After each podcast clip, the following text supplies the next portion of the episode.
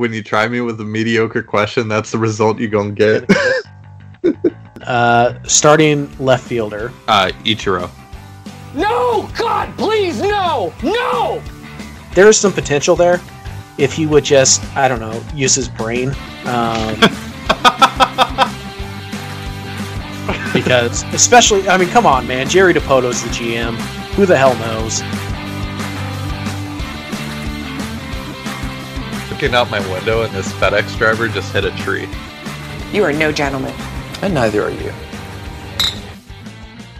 Hey guys, and welcome back to the SoDo Mojo podcast.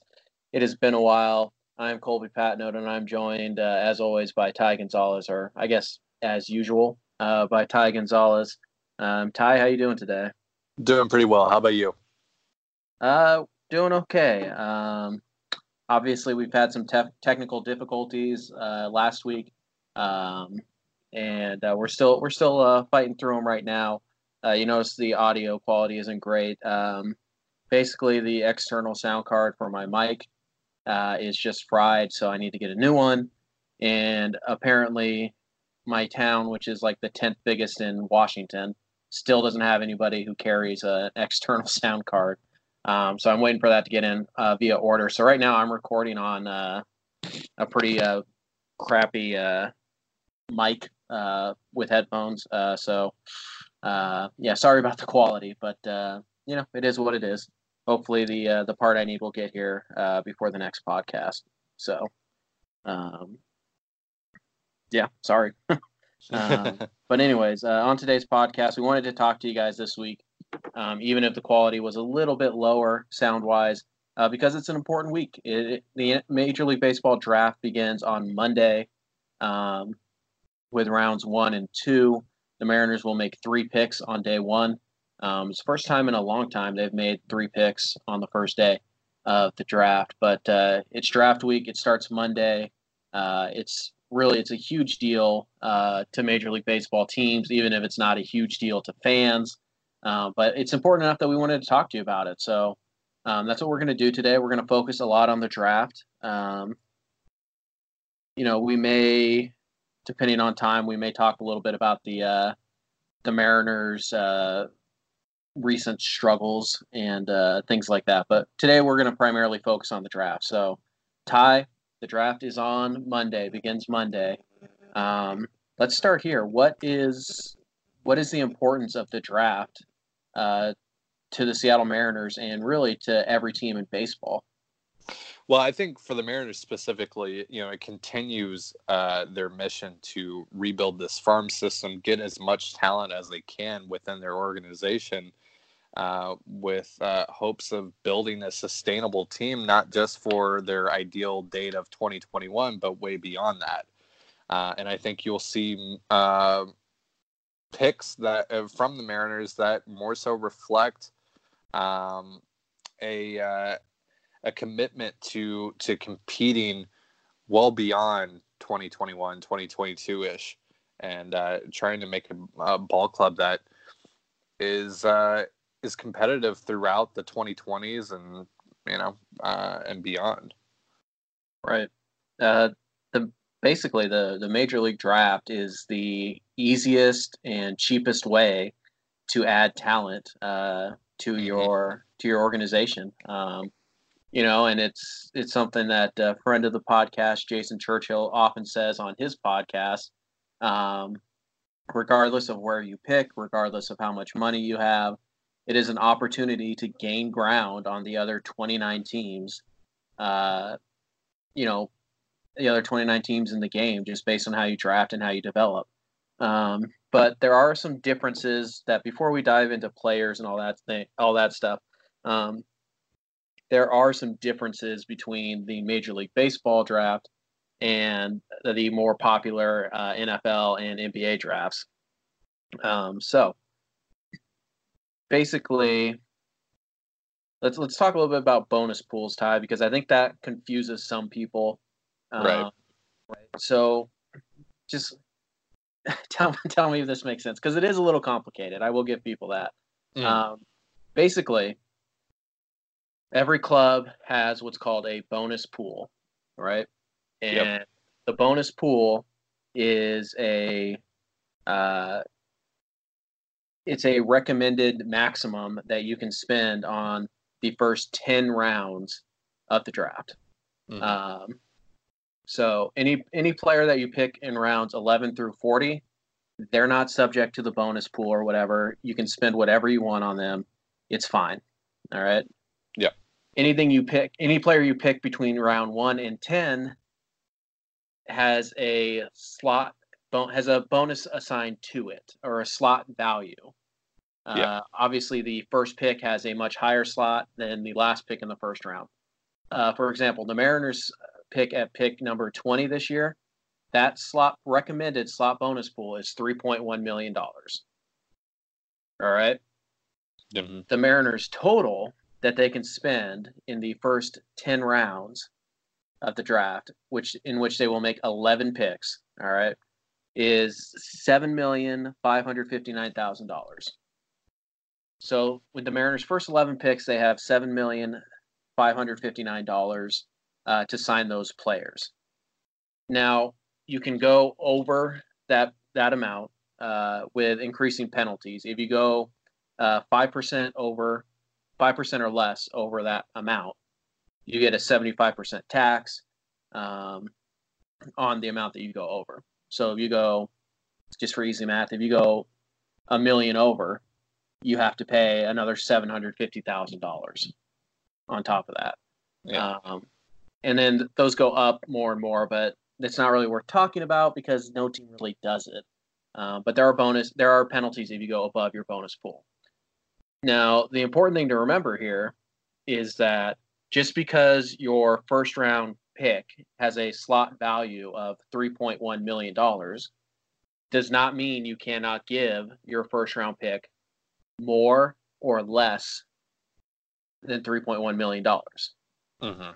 Those are called above those are called above slot picks and below slot picks. All right. They're pretty common. We see it happen a lot um, in the first round. Um, but it is important to remember that the Mariners have never gone above their bonus pool, and it's highly unlikely they'll do that again this year. So, if you give your first round pick, let's say $4 million, then you have to find a way to make up that $900,000 later in your draft. All right. Is that all making sense so far? Yes. Yeah. Yeah. So that, that's kind of how it works, guys. So the Major League Baseball, it, it is similar to the NFL and the NBA drafts now in that the pick has a, a bonus basically assigned to it. However, unlike the NFL and NBA, you can go way above that if you so choose, but there are penalties. Whereas in the NFL and NBA, if you're the first pick, you know what your contract's going to going to look like. It's already been determined for you. You just have to sign it. Um, which does which does lead to some interesting things happening in the major league draft. So um, we saw it happen. Well, what what 2016? That's when Kyle Lewis was drafted, right? Mhm. Um, we saw him go from somebody who we thought was going to be a top four or five pick, fall to the Mariners at 11, and a large part of that was the teams who picked in the top 10. Quite a few of them went with under slot signings they drafted guys who they really liked, gave them less than first round money or less than the slot money that there was recommended to them. And that way they could spend more money later in the draft. So things like that do happen. It's a little complicated, like I said, but the bonus pool system is what it is. The Mariners, uh, we've seen the Mariners manipulate it in their favor. We we saw them throw two million dollars at uh, Sam Carlson, and I think the slot bonus for that was eight hundred thousand.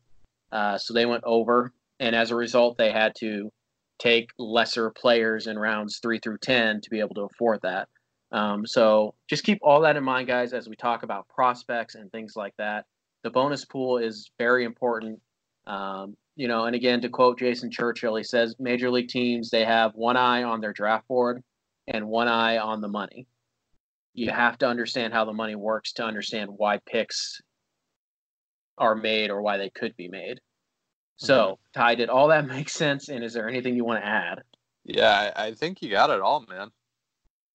All right. Well, hopefully that got that made sense to you guys. Like I said, it's a little complicated. We understand, Uh, but it is just important as we talk about specific players and ideas that you understand that we are taking into consideration the amount of money that they have to spend um, on these picks. So that's just something that you guys need to keep in the back of your mind. Like I said, I know it's complicated, but hopefully I explained it well enough that you can get the gist of what we're talking about. But anyways, Ty, enough of the boring money stuff. Let's go ahead and let's talk about some prospects. Um, some guys who you think might be available at pick 20, or maybe even just some broad ideas. Um, actually, you know what? You know what? Let's let's do this. I I, I do want to point out one difference in the baseball draft and the NFL draft. Um, teams largely do not draft based on need uh, for their 2019 team. That just it doesn't make sense. They don't draft on need for their 2020 team. Uh, Ty, you want to do you want to explain why teams typically don't draft? Um, you know, I see a lot of people tweet stuff like, "Oh, they need to draft a starting pitcher." Uh, why does the Major League Baseball draft not operate like that? Well, it, it, it's very to make it very simple. It's you know, you you think about bringing these guys in. There, you know, it might take them two years to four years to even six years to make you know a major league roster. So at that point, you just go best player available. You get the best talent that you specifically like, and you develop that player. It's not about you know because when you draft uh, one of these pitchers uh, or a pitcher or a or a position player, you know they're most likely not going to be Mike Leake and play for you that year. right? Uh, that rarely, rarely ever happens.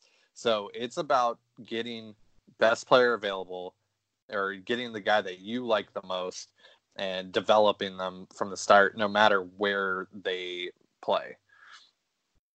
Right. It's just, you know, you might think that the Mariners are going to need starting pitching in 2023, but what if in 2023 Logan Gilbert and Justin Dunn and Marco Gonzalez and Kikuchi and Sam Carlson's back, and you know they found this guy in the sixth round. They signed this free agent. For all you know, by 2023, the Mariners could have the best and deepest starting rotation in Major League Baseball. You just you don't worry about that type of stuff, particularly early. Um, later in the draft, you know, you could say, hey, you know what, our organization needs more catchers. Let's take one. Um, but that's usually stuff that happens after the 10th, 11th round. Um, in particular the first four or five rounds it's just all about talent and whether or not you think you can sign that talent um, based on money so keep that in mind um, you know i know that the mariners are loaded in the outfield but what if jerry trades three of them and what if two of them never make it and what if one of them you know gets hurt or whatever you know there's just too many variables to worry about how they fit on the major league roster in the next two or three years so um, just just keep that in mind. But anyways, Ty, let's let's talk about prospects now. Um, the Mariners are at pick twenty. Do you want to start with kind of an idea, or do you want to start with a specific prospect? Because I'm open to either. Uh, I think we should talk about the uh, this idea of the uh, the prep infielder that they're uh, sure. looking at. You know, there's been a bunch of names thrown around, so let's try to dig into those and maybe talk about why that's realistic or why maybe that's a little bit of a smokescreen, you know, and and try to figure that out.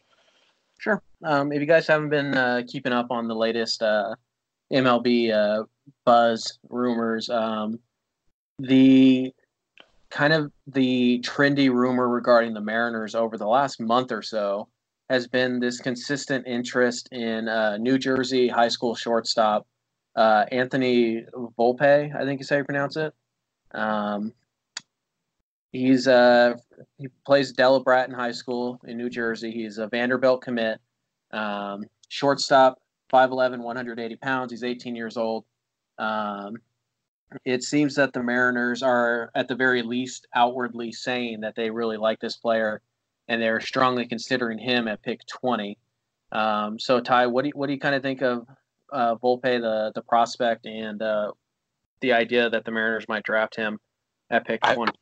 I mean, it's really hard to sign these guys that are committed to Vanderbilt, and uh, mm-hmm. uh, you know, uh, Volpe or Volpe, however you pronounce his name, is considered widely to be more of a mid second round guy if he does get drafted. Uh, I I don't know. It doesn't make a whole lot of sense to me unless they have some sort of inside track to sign him. But you uh, you heard something uh, pretty interesting about their plan with that if they were to select him. So Sure. maybe tell maybe tell the listeners about that. Sure. Um, there's an idea floating around out there uh, that I would say most people don't believe uh, the Mariners have the the stones or whatever to pull off. Um, and basically, the idea here is, is that the Mariners select Volpe in the first round, knowing they probably can't sign him. Um, for a few reasons. Vol- Volpe is, like you said, he's a Vanderbilt commit. Those guys, oftentimes, they do go to school. Um, the a reported rumor is is that he's looking for a three million dollar signing bonus to even consider, uh, which isn't a huge problem for the Mariners. That's right what their slot bonus is, so they could do that. Um, but he also has a stated desire to stay on the East Coast, uh, which Seattle can't do. So even if Seattle offers him the three million dollars, he might still say no and go to Vanderbilt and try his luck in three years. Um, so the idea here that I was, you know, I was, uh, I was whispered to, is that perhaps the Mariners take Volpe, and they make him an offer, knowing that he will refuse, and basically they punt their first round pick this year. They say, okay, we selected you. He didn't want to sign. Um, so we don't make a first, we don't get our first round pick this year. Uh, the reason that could make some sense is that if you don't sign a player in the first, I think it's like a hundred picks or first five, some there's there's a cutoff line. But if you don't sign a player uh, that you in good faith tried to sign, um, you are rewarded with a comp pick the following season, uh, which is usually one pick after the pick that you the pick that you failed to sign. So if you take Volpe at 20 and you don't sign him, next year you would get the 21st pick in addition to the draft pick you would just get just from you know just from your record of the year before. So uh, the idea here is is that the Mariners basically trade this year's first round pick for next year's first round pick. And with that also comes the extra money, about $3 million that you could add to the bonus pool next year. So the Mariners could be picking, let's just say 10th and 21st. Um, and you're looking at, you know, having over $10 million to uh, sign and draft players next year, where the draft draft class is supposed to be a little bit better. Um, so it's just it's an idea that I heard. It was floated to me. Uh, I I still don't think it's likely, uh, but it could work.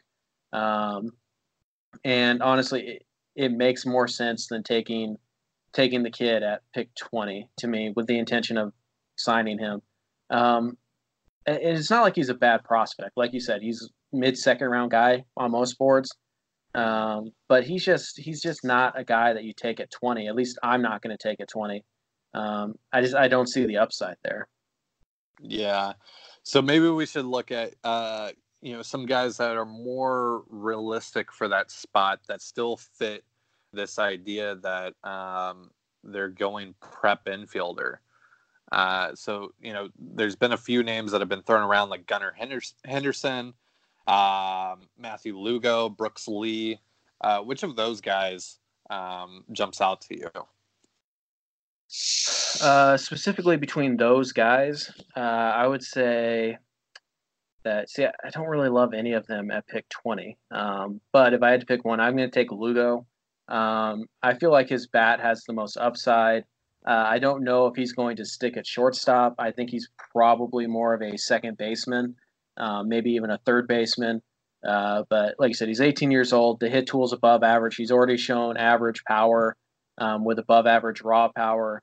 Um, pretty decent runner. He's just very he has he's a very toolsy guy, um, and I just trust his hit tool to develop more than I do the other two. Um, and in particular, I, I trust his power. Um, the power, the hit tool and the power tool are a lot better, uh, in my mind, than uh, Volpe and uh, a guy like uh, Nunez. So Nassim Nunez. So Um, I I would prefer Lugo if they were going to take a prep uh, shortstop at pick 20. Um, but like I don't love the idea uh, in general, d- depending on who's actually on the board at that point. Yeah. Personally, I think this is a smokescreen. Mhm. I uh, I don't think that because uh, historically Jerry Dipoto has not done this. Uh, he's not gone prep early in the draft, and until he does that, I'm not buying into it. Um, I particularly think that their their guy is Josh Jung. Um, that's just the guy that really jumps out to me. That has been mocked there and has had some rumors with the Mariners. Uh, I think that's the guy, uh, really, if he's there. Right, the third baseman from Texas, uh, Texas Yeah. Tech. Yeah. Yeah, that he's a very interesting player. He was coming into the year. I think he was pretty much a consensus top ten pick, um, and uh, thus far he has uh, quote unquote struggled um, in 2019. Um, and by struggle, I mean uh, he is hitting. Um, he's hitting a 333, 471, 597 with uh, 20, uh, 20 doubles, nine home runs, uh, you know, and more walks and strikeouts. So he's really struggling this year. Um, but uh, yeah, I actually I really like him as well. I think the hit, to, both the hit and the power tool are going to be above average. Um, he's got a really strong arm. I think he can stick at third base. Um, I don't think he really has the speed to be a corner outfielder like some have suggested. I think he's a third baseman or a first baseman, and you give him every opportunity to stick at third, um, where he should be at least average. So, uh, yeah, I, I like I like uh, I like that idea, and I would certainly be in more favor of that than I would um, any of the prep uh, infielders we've talked about. Um, Yeah, and then you know, going back to prep in, infielders, uh, real quick though, you know, Brett Baty was uh, Sure. was one that was uh, mocked to them uh, by Pipeline, I believe. So that's another option where that's that's a little easier to swallow because that's a guy that's kind of in that twenty range. Sure. Um, it's just uh, he's currently committed to Texas. Uh, can you sign him? That's really the biggest uh, deal with that. But he seems pretty likely to sign, from what I've heard. Right. Um, Baty's interesting. He's already 19 years old. Um, He's a high school senior. He's already 19. He turns 20 in November. So he's not a young, I mean, he is young, but he's in terms of high school prep draft guys, he's an old uh, prep player, uh, which they can be tough to scout sometimes because difference between a 17 year old and a 19 year old is large. Um, but uh, yeah, Baty's got uh, you know people scouts love his uh, his hit tool. Um, they especially love his power. I know a lot of people kind of liken him to uh, Nolan Gorman uh, from uh, St. Louis, Mhm. first round pick last year. Uh, 92 miles an hour, 92 mile an hour fastball when he's on the mound for his high school. Um, the question with him is what position is he going to play? Not not a very skilled third baseman right now. Not doesn't have the foot speed really to play in the outfield. Um, he could be a first baseman maybe. Uh, he's already got good size. He's six foot three, 210 pounds. Um, he is a he's a prep infielder that I could swallow at 20. Um, just because again the bat is is better, um, and I'd rather take a chance on the bat than uh, like for for, for uh, Volpe being a, an average uh, shortstop defensively. I'd rather have the bat than the average glove. So Mhm. um, yeah, I could definitely I could definitely swallow that. So, are there any other options in the first round that you see, or do you think that they are going infield for sure? I, I don't think they're going in. I think again we have to wait and see how the draft board falls to them.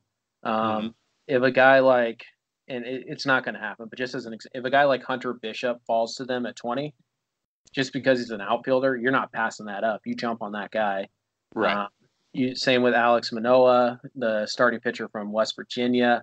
Uh, it, Bryson Stott, the shortstop from UNLV. You just jump on the best player that that is there um, that you think you can sign. Um, you know, I, I do think it ultimately ends up being a college player, uh, just because that's Jerry's mo. And last year, if you guys remember, his first ten selections were college players. He didn't draft his first high school player until he took Damon Casetta Stubbs in the eleventh round. Um, now he, he has drafted Sam Carlson out of high school in the second round, so it's not unheard of. It's not like it would be shocking um, if they did, but I do think ultimately it's it's a college player.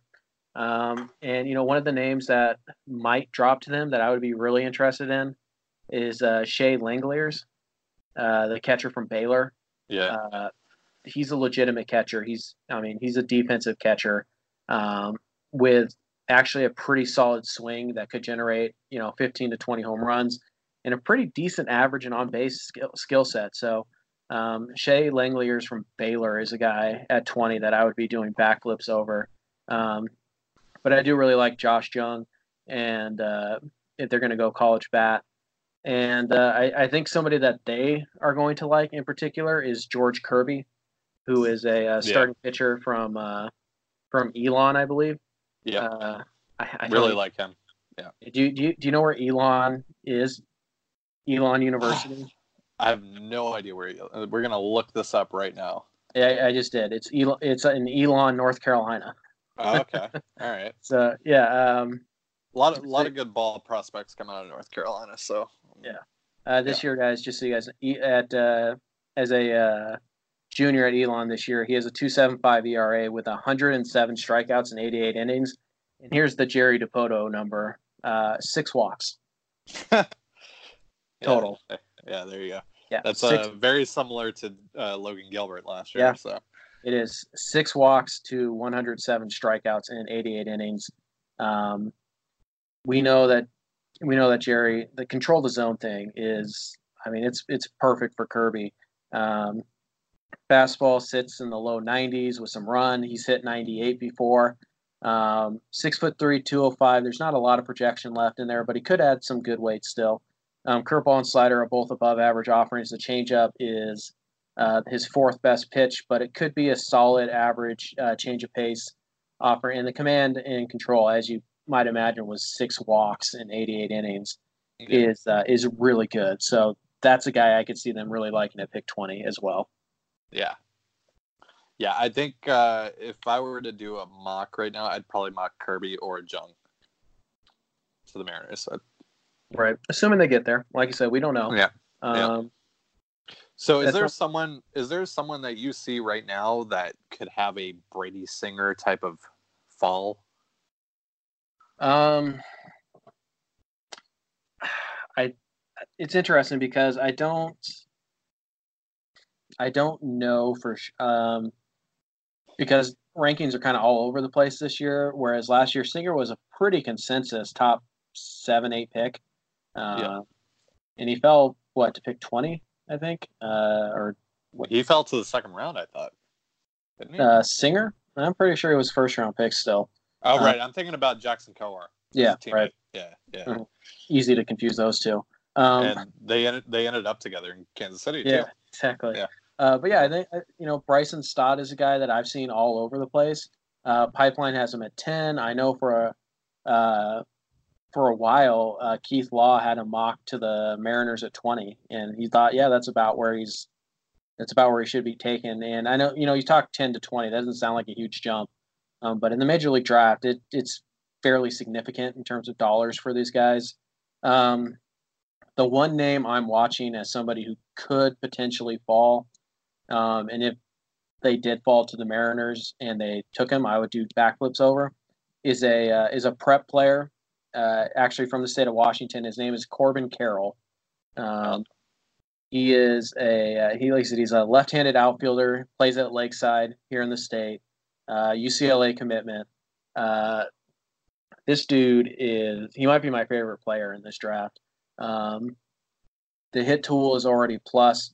His uh, MLB pipeline has him at 70 speed. Um, I've seen some have him at 75, almost 80. Um, and that's on the scouting scale of 20 to 80, where 80 is Hall of Fame, um, 70 is elite, 60 is you know plus, 55 is above average, 50 is average, yada yada yada. Um, the power's not there yet, Uh, he's 5'11", 161. There's a decent chance it never comes, um, but there is still some growth there. Um, he's a center fielder. Like I said, he's got the bat, he's got the wheels. He's a good defender. Arm lags behind all the other tools. There is still some upside for power there. The reason he might fall is, um, well, bonus pool or uh, bonus demands.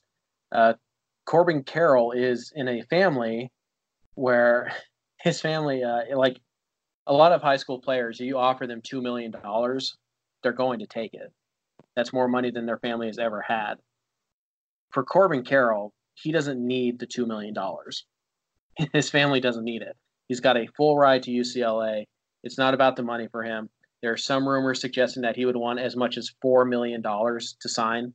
Um, and if you know 19 teams decide hey we can't give him $4 million or we don't want to give him $4 million and falls all the way to the mariners the mariners should absolutely give him his $4 million and find a way to save the money somewhere else um, so the bonus demands of corbin carroll i could see him tumbling down. Um, and i think there's a decent chance that he falls out of the first round altogether just because teams they just get to a certain point where we just can't afford to give him $4 million if he falls out of the top 10 he could fall out of the first round entirely. So that's kind of a that's kind of a guy i would i would watch. Right. um but uh other than that is do you have a uh do you have a player tie that you would like if you could have any player you know realistically with a realistic shot to be there at 20 who who would you like Um. Yeah, really, I'm I'm focused on Josh Jung and, and George Kirby. Um, those are kind of my two two guys that I, I really just love. Uh, I, lo- I I really like uh, Shea Langeliers as well. I just I, I I don't think he'll be there. Right Um, Corbin Carroll, of course, uh, I love, but you know, you talked about why that's probably not going to happen. Um, yeah, I mean, you know, the the one guy that I absolutely love in this draft though is Hunter Bishop. I know Yeah. it's not going to happen, uh, but he's just fantastic. Um, so, and it would be awesome to have you know the Bishop brothers in the organization, but sure would. uh, but yeah, it, I- think really, I if they go Jung, if they go uh, Kirby, I'm really happy. Sure. Um, one thing worth mentioning here at the at the we probably should have mentioned at the start is that the general view of this draft is that it's pretty good on college bats. The prep player group is it's about average, maybe above average. Uh, the weakness in this draft is college arms, uh, in particular starting quality uh, college arms. So uh, George Kirby um, at pick 20, you're probably getting the I don't know, fourth or fifth best college arm in the entire draft. Um, so that that would be a pretty solid selection there um, as well. because who who else is out there? There's uh, Lodolo, or whatever, however you pronounce his name. Right. Uh, uh, Noah. Who, who else am I missing? Zach Uh, Thompson. Yep. Jackson Rutledge is a community college guy. Uh, right. Yeah. And then, I mean, that's that's pretty much it. Uh, Seth Johnson, maybe, uh, but I, I would rather have uh, I would rather have Kirby than him. Um, Yeah. So, I just I think he's probably the fourth or fifth best uh, college arm, um, and maybe the tenth best pitcher, top ten pitcher in this draft. So, um, yeah, that, that would be fine by me. I think Kirby is a guy that a lot of people wouldn't be that excited about just because he kind of seems to have a number three ceiling. Like, he's not an ace. Uh, probably not going to be an ace, but we don't know how these guys develop. Um, I guess the nice thing about Kirby is, is that he'll probably be a pretty fast track guy to the big leagues. Uh, like I said, there's not a lot of filling out he has to do projection wise, and his stuff is pretty good already. Um, but I, I would be happy with that as well. Um, just there's a lot of players, a lot of ways this thing could go, um, and we'll see, man. Like I said, I didn't think that I didn't think that. Um, oh, we just talked about him. The Florida Brady Singer. I didn't think there was any way he would be available to the Mariners last year, and not Mhm. only was he available, the Mariners didn't even take him Yeah. they they took uh they took uh, Yep. Logan Gilbert, and uh, I didn't That's- really love it then, but That's that's worked out pretty well for them so Yeah. far. So yeah. So like I said, I certainly we are not draft experts by any stretch. Um, but you know, those are kind of those are kind of our thoughts on round one, guys. Um, I do want again, the Mariners are going to make three picks on day one, um, and their next pick is pick fifty nine. Um, this is interesting because it really is dependent on what they do at pick one. If they take, uh, if they, you know, throw up their hail mary and they take Volpe and they know they can't sign him, they could draft somebody in round two and give him some of Volpe's money. Um, or if they take a guy like Kirby, who's probably going to sign for slot, um, then round two becomes interesting because you might maybe you take an overslot guy in round two, or maybe you uh, maybe just stick to the status quo and just take a guy you like in that spot. So Ty, let's move on to pick fifty nine, I believe it is. Um, is there anybody that let's let's assume that they take let's just say it's Kirby, right? They pick twenty. right. Let's assume they just spend slot three million dollars off the board. Uh, the slot for pick fifty eight is, or sorry, uh, fifty nine is uh, one point one eight five, basically one point two million dollars. Um, where do you want to see them since, uh, spend that money, or do you want them to go high prep here and overpay, or do you what what are you thinking? Hmm. Yeah, there really uh, in this area there aren't a whole lot of players that I absolutely love. Um, I you know I'm typically uh, I typically lean towards stacking up on arms and these you know from like rounds two to four I like going arms uh, over bats, but um, you know one guy that I like is Ryan uh, Pepiot or. Uh, I don't I don't know how to pronounce his last name. Uh, from uh, from Butler, the right hander from Butler. I think that's a decent fit for them. Um, I don't know. Uh, it's it's really hard because it's just there aren't a whole lot of guys that stand out to me, and where I'm like, that's the guy that I want them to, you know, overpay for, or that's the guy that they maybe should go underslot on. Um, Right. there's just um I don't know. There there really isn't an obvious fit here. Right, especially when we're working with incomplete information. So maybe instead of saying, you know, hey, pick a guy that you like in round two, maybe just is there are there just a few players that could fall that you think could fall that you would just absolutely love the Mariners to take? Like instead of trying to pick a specific like they're gonna say take this guy. So just maybe a player that you're like, man, if, if this guy fell to round two, I would I would overpay to draft, or you know, I just I would love the Mariners to take him. Is there somebody like that for you? Um, I like uh, Chase Strumpf, the the second Yep. baseman out of UCLA. Uh, if he were to fall, that would be fantastic. Um, you know, talking about you know some of the prep infielders again. If one of them were to fall, like a Matthew Lugo or uh, Sure. uh, Nasim Nunez, uh, that would be uh, appealing there. Um, yeah, just uh, you know, M- uh, Mike Toglia is another guy that if he were to fall, that would be uh, really interesting. Uh, Sammy Siani um, is another one that I really like.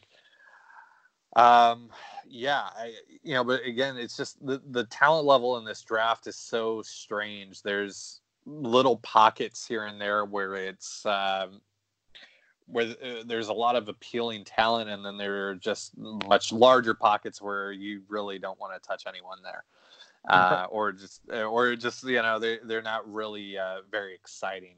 Um, so yeah, I think the few names that I mentioned there are kind of guys that I would be looking for to to to drop. Uh, I I think I, I would figure if Corbin Carroll fell into the second round, he's just going to go to college at that point.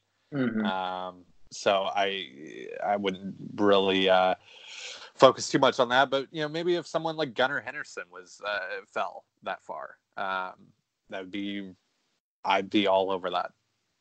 Right. And so the thing to remember here, guys, is again, the Mariners have that extra pick. Um, it's possible that they draft somebody in round one at underslot, or they take Volpe and just don't sign him, and then they can spend his money on these next picks um, as well. But it is worth mentioning they do have the 70 they do have the 76th pick as well, which comes with $800,000 um, in bonus. So you could realistically give this player $2 million to sign with you and then take a, you know, a, a college senior or a reliever or something in round three and four um, and give them like $10,000. Um, and, uh, you know, we, we talk about, you know, college seniors, they, they're kind of, unfortunately, they kind of get the shaft in this process because major league teams can basically offer them whatever they want and they're going to take it. Um, they have to. They don't have any other options. It's either take this money or your career's over before it starts. Um, and you know, I, college seniors usually they're seniors for a reason, but the Mariners have gotten some decent players out of that. Um, they did get Wyatt Mills um, a few years back. He was a college senior. Um, Keegan McGovern, who I know you love, they got him. Yep. He's a college senior last year. I think they get like ten thousand dollars signing bonus, um, and I think he led the uh, the the A ball in home runs or slugging or something like that um, in his first taste of pro ball. So I just keep that in mind. Uh, a couple of names I kind of like in the second round, both college both uh, college pitchers. Um, Ethan Small from Mississippi State. I really like this guy. He what's interesting is is that his fastball is 91, 92 Mhm. And his changeup and curveball are both average to above average. Um, so he's a lefty who doesn't throw all that hard. Um, he doesn't have a fantastic command. He doesn't have fantastic secondary pitches, and yet pitching for Mississippi State in the SEC, um, he is uh, he has a 1.84 ERA with 139 strikeouts and 83 innings uh, with just 22 walks in that time. He's deceptive. He kind of his delivery kind of reminds me a little bit of Kershaw, um, and his arm action reminds me actually a bit of James Paxton. Um, as you guys watch him pitch, you can kind of see both of those guys in his uh, windup and his delivery. Um, and uh, like I said, he he already knows he does, he has a hesitation in his delivery. He can quick pitch you. He's just he's advanced for his age. 22 years old. He's six foot three, 215. Chance at three above average or plus offerings with average or better control. In round two, that's a really valuable pitcher. Um, and you know we've already the stats say he can miss bats like crazy. He's advanced. He's going to move through the minors pretty quick. Maybe not the highest ceiling, but certainly a really high floor. He's going to be a major league starter, assuming he stays healthy. So that's one guy. Um, the other guy, and this is a really interesting name uh, for me in general. He is actually a senior, um, but his but he's, he has an interesting situation. And his name is Noah Song. He's Mhm. from the U.S. Naval Academy. Um, stuff wise, he's to me, uh, he's a he's a late first round talent. Um, fastball, it's in the mid 90s with some good movement. The slider's above average and is flash plus at times. It's probably going to be uh, a very good offering at the major level. Curveball's behind, but the changeup's average or better. So is the command and control. Six foot four, 200 pounds. He actually has some room to add even more muscle. Like I said, he's a senior. The issue with with Noah Song is that he has to serve in the military for two years after he graduates. Um, so that would be 2020 and 2021, uh, where he just effectively wouldn't be pitching for you. He would be uh, performing his military services. So you'd have to wait two years before you even get this guy into your organization. Uh, But he he'll be 24 at that point. Um, he actually just turned 22 yesterday, so congratulations, I guess, on surviving. Um, but uh, you get him in the organization at 24. He's like I said, the stuff is pretty solid. Um, he could be up in two years by then, so it's a bit of a wait for Noah Song, but I really do like the upside. Um, I think he's, he, you know, obviously a Naval Academy kid, um, so you know he, he has a pretty good head on his shoulders. Um, I don't think I don't think work ethic is going to be an issue uh, when he's away performing his services to the country and all that stuff. And you know, oh by the way, he's 11 and one with a 1.44 ERA and 161 strikeouts in 94 innings, Hmm. um, with just 31 walks. Uh, also, by the way, last year as a junior, he had a 1.92 ERA with uh, 121 strikeouts in 89 innings. Um, not facing the best uh, competition. Um, I don't even I can't even tell you what league Navy plays in. I think it's the Patriot League. Um, but he's a guy that I really like. So Noah Song and Ethan Small are two uh, college arms that I would I would be quite happy. Um, I'd be quite happy if the Mariners took round Do you, do you like that? Um, God, where where does he play? I want to say Ball State. The pitcher. I want to say his name is Drey. Drey. Jameson. Drey Jameson. Thank you. Yeah. I do. It's, Yeah. it's good stuff, man. It really is. Um, I guess the concern there is that he's six foot and 165 uh, Mhm. with below average control. Uh, but, and he's a sophomore, so he does have leverage. He doesn't have to sign with you. He can be drafted next year um, and could potentially be a first round pick if he has another good year.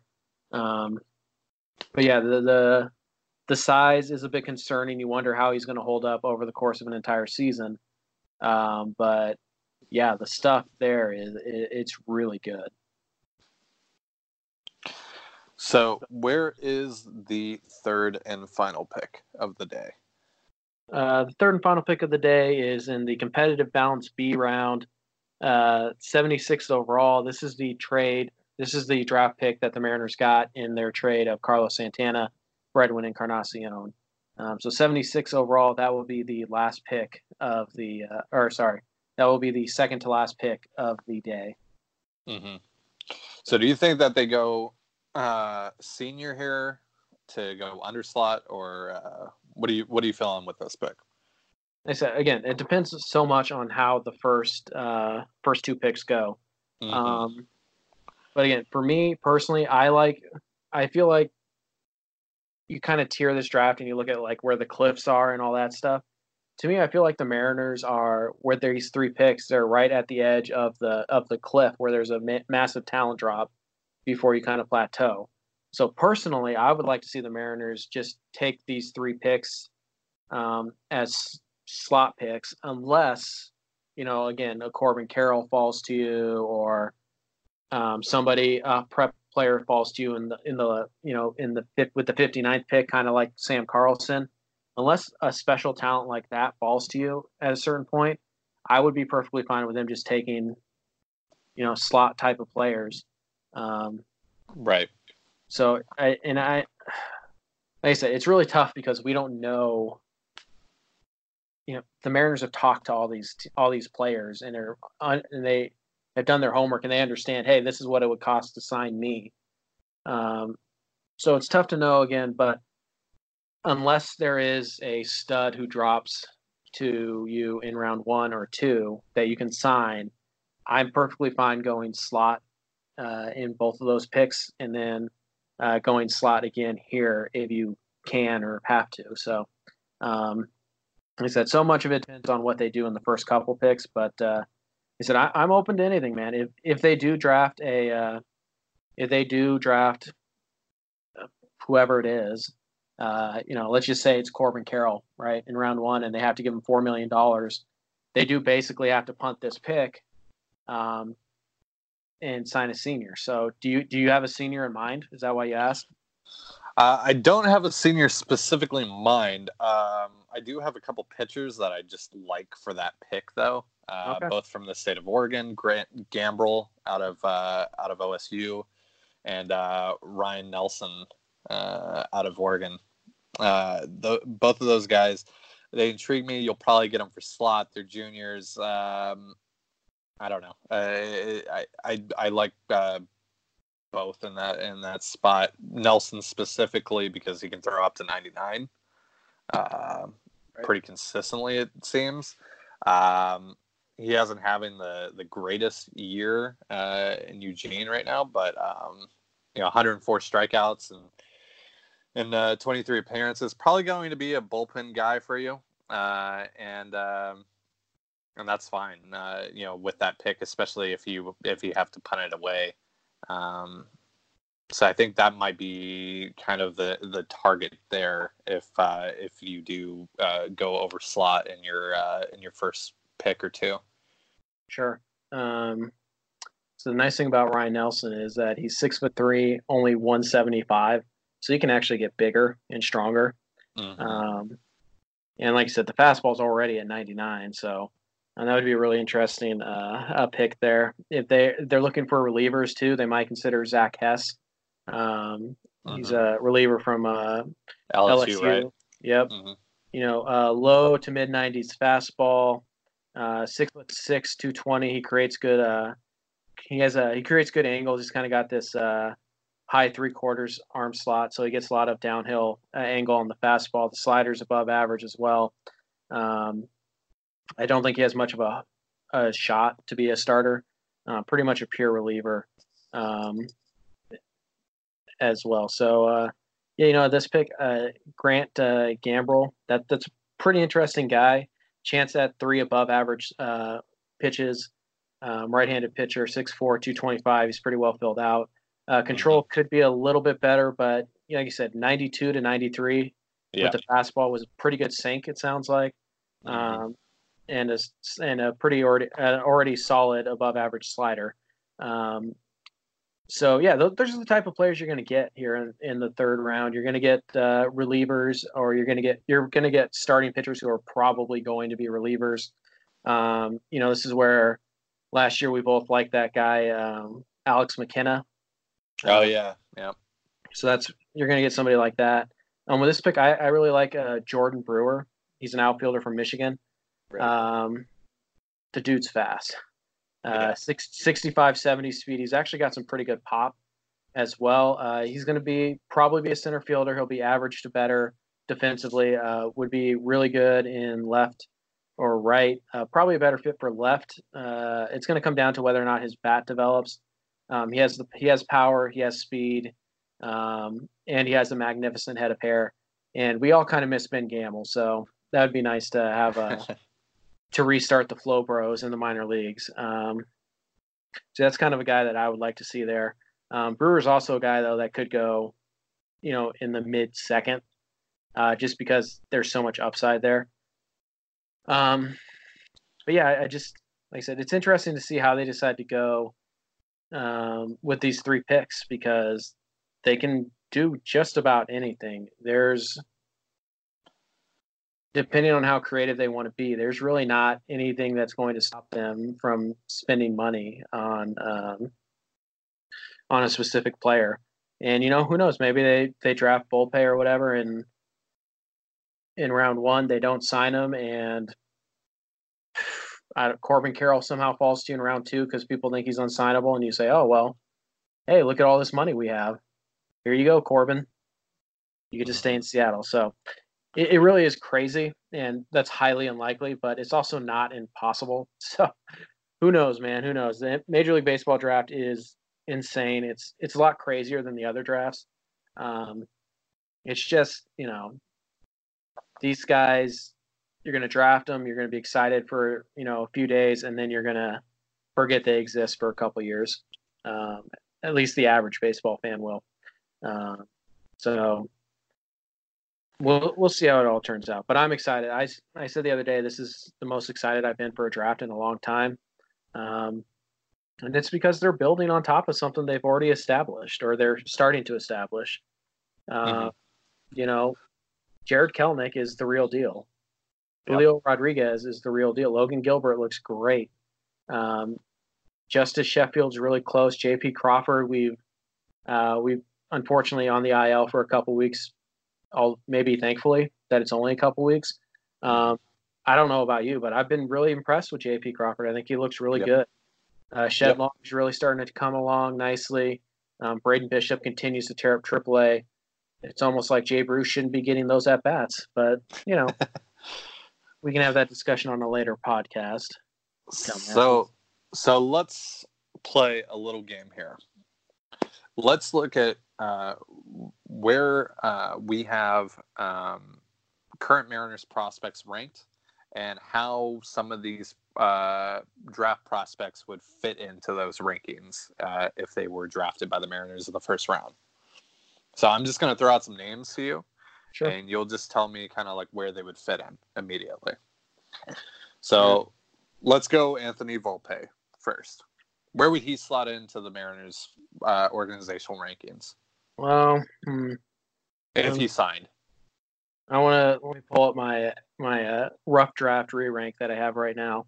By the way, guys, Mhm. as I do that, we will be re-ranking the Mariners uh, farm system in June uh, after the draft. Uh, pretty shortly, we'll come out with a new top 30. Some big changes coming there, and then I'm assuming we'll probably do it again in August after the trades are officially done, and we know who's in the system. Um, so you said Anthony Volpe. Yep. Um, probably six or seven Mm-hmm. maybe as low as eight even. Um, like I said it's, it's not that I don't think he's a pretty good prospect. Uh, chance to stick it short. There's a chance the bat is average or better. Um, I just don't really think the power is ever going to come. And if the power is not going to be there, you need to be either an above average hitter or a above average defender. And I just don't know if he's going to be that. Um, so I would probably slot him either just ahead or just behind of Shed Long um, Mhm. in that seven eight range. Okay. All right. And I'll group these three guys together because I think they kind of have similar uh, outlooks. Uh, let's go Brooks Lee, Matt Lugo, and uh, Nasim Nunez. Where would those guys fit in if they were drafted at 20? Same spot, seven eight. Yeah. we're around there. Mm-hmm. Mm-hmm. Okay. Uh, Brett Baty. Which, by, by the way, real fast, um, that's a really huge testament to uh, Jerry Dipoto because last year, if you had added those guys mid-season, they probably would have been three, yeah. you know, somewhere in there. So just just keep in mind um, how far the organization's come prospect-wise. Mhm. Anyways, go ahead. So Brett. So Brett Baty. Um, probably just outside the Big Five. You know, that Mhm. Kelenic, Gilbert, Sheffield, Rodriguez, Dunn, probably right outside of that. hmm And I, I guess that that might be the bigger question here. Are are is there anyone at twenty that they would take that would crack the top five? That would take, I, I would assume Justin Dunn out of the top five. Um, So George Kirby, Josh Jung, would those guys potentially crack the top five, or Corbin Carroll? Uh, Corbin Carroll would. I would probably put Corbin Carroll at number three. Um, I, I really like. I'd have him just behind Kelenic and Gilbert, just ahead of Sheffield, um, and Julio. So Corbin Carroll would. Um, Hunter Bishop probably cracks the top five. Um, Shea Langeliers probably cracks the top five. Alek Manoah, um, guys like that. Bryson Stott would be pretty close. Um, so would so would Jung um, and Kirby. They would all kind of be in that that number five range. Um, other than that, based on guys who might actually be available to you, Mm-hmm. I don't see anybody. Um, it just it's a little tough to visualize right now with the the way things work. Um, I would say there was there's only one player that I would uh, just for fun. I, there's only one player that I would actually put ahead of Kelenic in this entire draft. Um, that's uh, Adley Rutschman, the Oregon Yeah. State catcher, um, who, by the way, fun fact, was the 40th round pick of the Seattle Mariners in uh, 2016. so uh, the last pick, the the last round, the last round pick in 2016, going to be the number one overall pick this year, more than likely. Yeah, he should have signed. uh, wishing made it so. Uh, But yeah, that's it's kind of interesting. You got any more names? Um, I think that's it. I, I you know, because uh, you you covered some of the ones I I didn't ask you about, like Shea Langeliers. How about someone like Jack Leiter, or uh, or Matthew Allan? Yeah, uh, I'm a huge fan of Jack Leiter. That is uh, Al Leiter's son or nephew, or um, let me see here. He is the uh, yeah, he's the son of Al Leiter. Okay, Uh, yeah, He's the son of Al Leiter and the nephew of Mark Leiter and Mark Jr. um, and the cousin of Mark Jr. Uh, he actually plays at the same high school as Anthony Volpe. Uh, I really like him, so that would be really tough for me. Um, and as for uh, Matthew Allan, um, it sounds like Allan wants four million dollars as well. Mhm. But if Allan was drafted by the Mariners, I'd probably put him five behind Julio.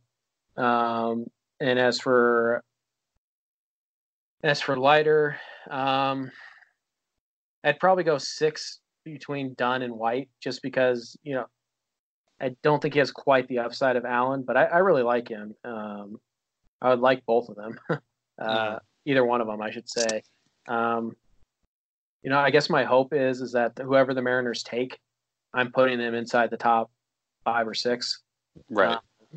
You know, and that's why I'm not a huge fan of Volpe because I can make a pretty strong argument that a guy like Kyle Lewis would be ranked ahead of Volpe even though he struggled. A guy like Braden Bishop, even though he doesn't have the ceiling, um, because I just I don't think Volpe is a first round talent. I think he's, and I could be wrong. I I mean, if the power comes, uh, then Volpe is a really good pick, and that's that's the thing about these drafts is that you have to wait until we see how player development handles these guys. Um, because I, I think the general feeling with the Mariners, uh, or the reputation they've earned from their fans, rightfully so, by the way, that they just don't develop guys very well. So you kind of just draft the guy, or fans just want to draft the guy for what he is now because that's that they assume that's the best he's ever going to be with the Mariners. Um, which you know, based on the Zduriencik era, is fair. Yeah. Uh, but we're not in the Zduriencik era anymore. Um, and while guys like Evan White and Kyle Lewis haven't exactly hit, um, you know, the Mariners did hit on guys like Julio Rodriguez and uh, Logan Gilbert. Um, Braden Bishop is a great development job by them. Um, so we'll see. Um, but yeah, I, I just if Volpe is the pick on Monday, I'm going to be a little bit disappointed. Just to be honest, I just Mhm. um, and you know, again, a lot of it is about money. If he maybe the rumors that he wants three million is wrong and they sign him under slot or something, then yeah, Right. fine. Um, it's just so much of this is about, you know, it's going to come down to money and who's still on the board. I just I just can't imagine. I can't envision a scenario where they draft Volpe at 20 and I'm like, all right, yeah, let's let's do this. Like, Mhm. um, and I could still end up liking the draft. It, it wouldn't be hard for me to, you know, talk myself into liking the draft as a whole. It's just that one pick I would be pretty disappointed by. So, do you have Pipeline's list brought up right now? Um, Their top 200. I don't, but I can get it up in like ten Yeah. seconds. Do that real quick and look at Matt Allan's uh, profile picture and tell me he does not look like James Paxton when in the face. His his pitch face is uh, very Paxton. Yeah, it, it's very very Pas, uh, Paxton. Um, those are some thick eyebrows, man. Uh, but uh, yeah, the pitch face is very similar to James Paxton. I got one. I got one for you. Uh, look at. Uh, I don't know how to pronounce his last name. Kody Hoese. oh yeah, Kody Hoese. Yeah. Yeah, from Tulane. Tell Yeah. me that is not Brienne Brienne of Tarth's brother. We should call him Cody of Tarth Cody he's Tarth. drafted by the Mariners. All right. It's that Cody guy. Tarth. He's got the blonde hair, slick back, very pale skin. Um, yeah, that is that is Cody of Tarth. Cody Tarth. Brienne's, All right. yeah, Brienne's uh, brother there, six foot four, two hundred pounds. So that actually follows too. Um, Yeah. So you know what? I've decided that I want the Mariners to select Cody of Tarth. Uh, I'm on board with that. there you go. We gotta get that. We gotta get that uh, trending on uh, on Monday. Cody at Tarth. Just put that side by side picture of who's the act Gwendoline Christie, right? What's what's yeah, her name? Yeah, yeah, Gwendoline Christie. Yeah. I mean, guys, if, if you don't believe, you got to go check this out. Go to MLB Pipeline. Um, go to MLB Pipeline, click on the top 200 draft tab. Um, and he is ranked number 25 right now. I'm telling you guys, this guy is, he looks like he's from House Tarth. Uh, I guess what is that's not her last name. That's just the island she grew up on. But whatever. Yeah. This is this is Cody of Tarth. So you guys didn't think we were gonna sneak in a Game of Thrones reference? Take that. That's right. We're in the end game now. What? Oh, look at that. Boom. Man, we're good. Um, but yeah, yeah. You have anything you uh, you want to add as the Mariners are already trailing three to nothing? Ah, ooh boy, yeah. Um, we're just gonna ignore the actual team that's on the field and focus on the future with the draft. Yay! And uh, so, uh, you know, nothing about nothing about this current team for the next week. We're just focusing on the draft. That's my happy place right now with this team, and also, you know, once again, getting Daniel Vogel back to the All Star game. Uh, please uh, hashtag use the hashtag vote Cornelius. Uh, spread that message around, and uh, let's get the let's get our large adult son in Cleveland. Uh, not only for that, but also for the uh, home run derby, which he absolutely needs to be in after that mammoth home run on Monday. Absolutely, and he's also getting some love um, on the national level for the home run derby. I think uh, the MLB Network guys they uh, they started uh, stumping for him to be in the derby, um, Yeah. which would be cool by itself. But you know, let's let's actually get him in the game the game itself. Uh, why not? Um, so yeah, make sure you guys uh, you go and you vote. Um, there are we have an article up on our website right now that gives you the in- instructions on how to vote. You can go to Mariners.com and vote also. Um, and when you guys vote, you know, uh, send us your ballot with the hashtag vote Cornelius, and let's let's get that trending, man. Let's uh, Mm-hmm. let, let's let's send uh, Daniel Cornelius Vogel back uh, to Cleveland this summer For for sure. the All Star game, not for the trade, not for a trade. no, no, no. Just the All Star Yeah. game. hashtag keep Cornelius. That's right. for that for that one. That's right. Cornelius, we gotta get some T-shirts made up. Um, so uh, all right, so I think that's it's about an hour. So uh, I think that's gonna wrap up everything here. Ty, last you got anything you want to say? Last chance. Uh, no, I think we're I think we're good. I'm I'm excited about the draft, man. It's going to be a really fun uh, three days next week. Sure is. Uh, So, of course, guys, uh, make sure you guys visit the website, sodomojo.com. We will be draft heavy next week, obviously, with the first three days. Um, we'll have uh, we'll have articles about instant reactions and things like that. Uh, but we will be draft heavy for the next couple days. Uh, so make sure you uh, go to sodomojo.com so you don't miss any of that content. Also, make sure you subscribe to the podcast so you don't miss any new episodes. Hopefully, the next time we record, my um, external sound card will be in and I can actually get on the mic and sound like, you know, a normal person. Um, that will be nice. Uh, so make sure you guys subscribe to the podcast so you can miss the return of my glorious voice, I guess. Um, make sure you subscribe so you don't miss any of that stuff. Uh, you guys want to get a hold of us if you have questions, comments, concerns, and all that stuff, or anything like that. Um, you can do that. You can get a hold of us on Twitter at SoDoMojoFS. Um, we are on Facebook and Instagram, but if you guys want to get a hold of us, if you want to talk ball with us, you pretty much have to do it um, via Twitter. That's how we're going to interact with you the most. Um, and also, if you're a jerk on Twitter, we'll just block you. Um, so we had some fun with that uh, yesterday. fact. Yeah, but not not before I uh, I uh, verbally spank you for for about an hour. That's right. One of us will, anyways. Um, I do want to real real fast here. We did get one question in, um, and even though we didn't address it specifically, I feel like we talked about um, we talked about both. Uh, this guy's question, uh, Kenneth on Twitter at kitchens two six nine three. He did ask us, uh, "What are your thoughts on the prep shortstops, Volpe, Lugo, and Nunez? Um, which one intri- intrigues you guys the most?" We started our show with that, uh, pretty much, and then uh, your dream scenario. Um, I guess my dream scenario would be Corbin Carroll somehow, some way. Uh, but uh, thanks for the question, Kenneth. We didn't answer it directly like we normally did, but we did get to uh, both sections of your of your question there. So thanks for sending that in. Uh, Yes. Really appreciate it. Yeah, thank you. Yeah, uh, just to answer that last bit of the question, my dream scenario would probably be Josh Jung or uh, Mm. Corbin Carroll. Yeah, Uh, I'd be just fine with either. So again, thank you guys so much for listening to the podcast. Apologies for the audio. We hope to have that figured out. Make sure you go to MLB Pipeline to check out Cody of uh, Tarth um, on their prospect page. And uh, we will see you in another life.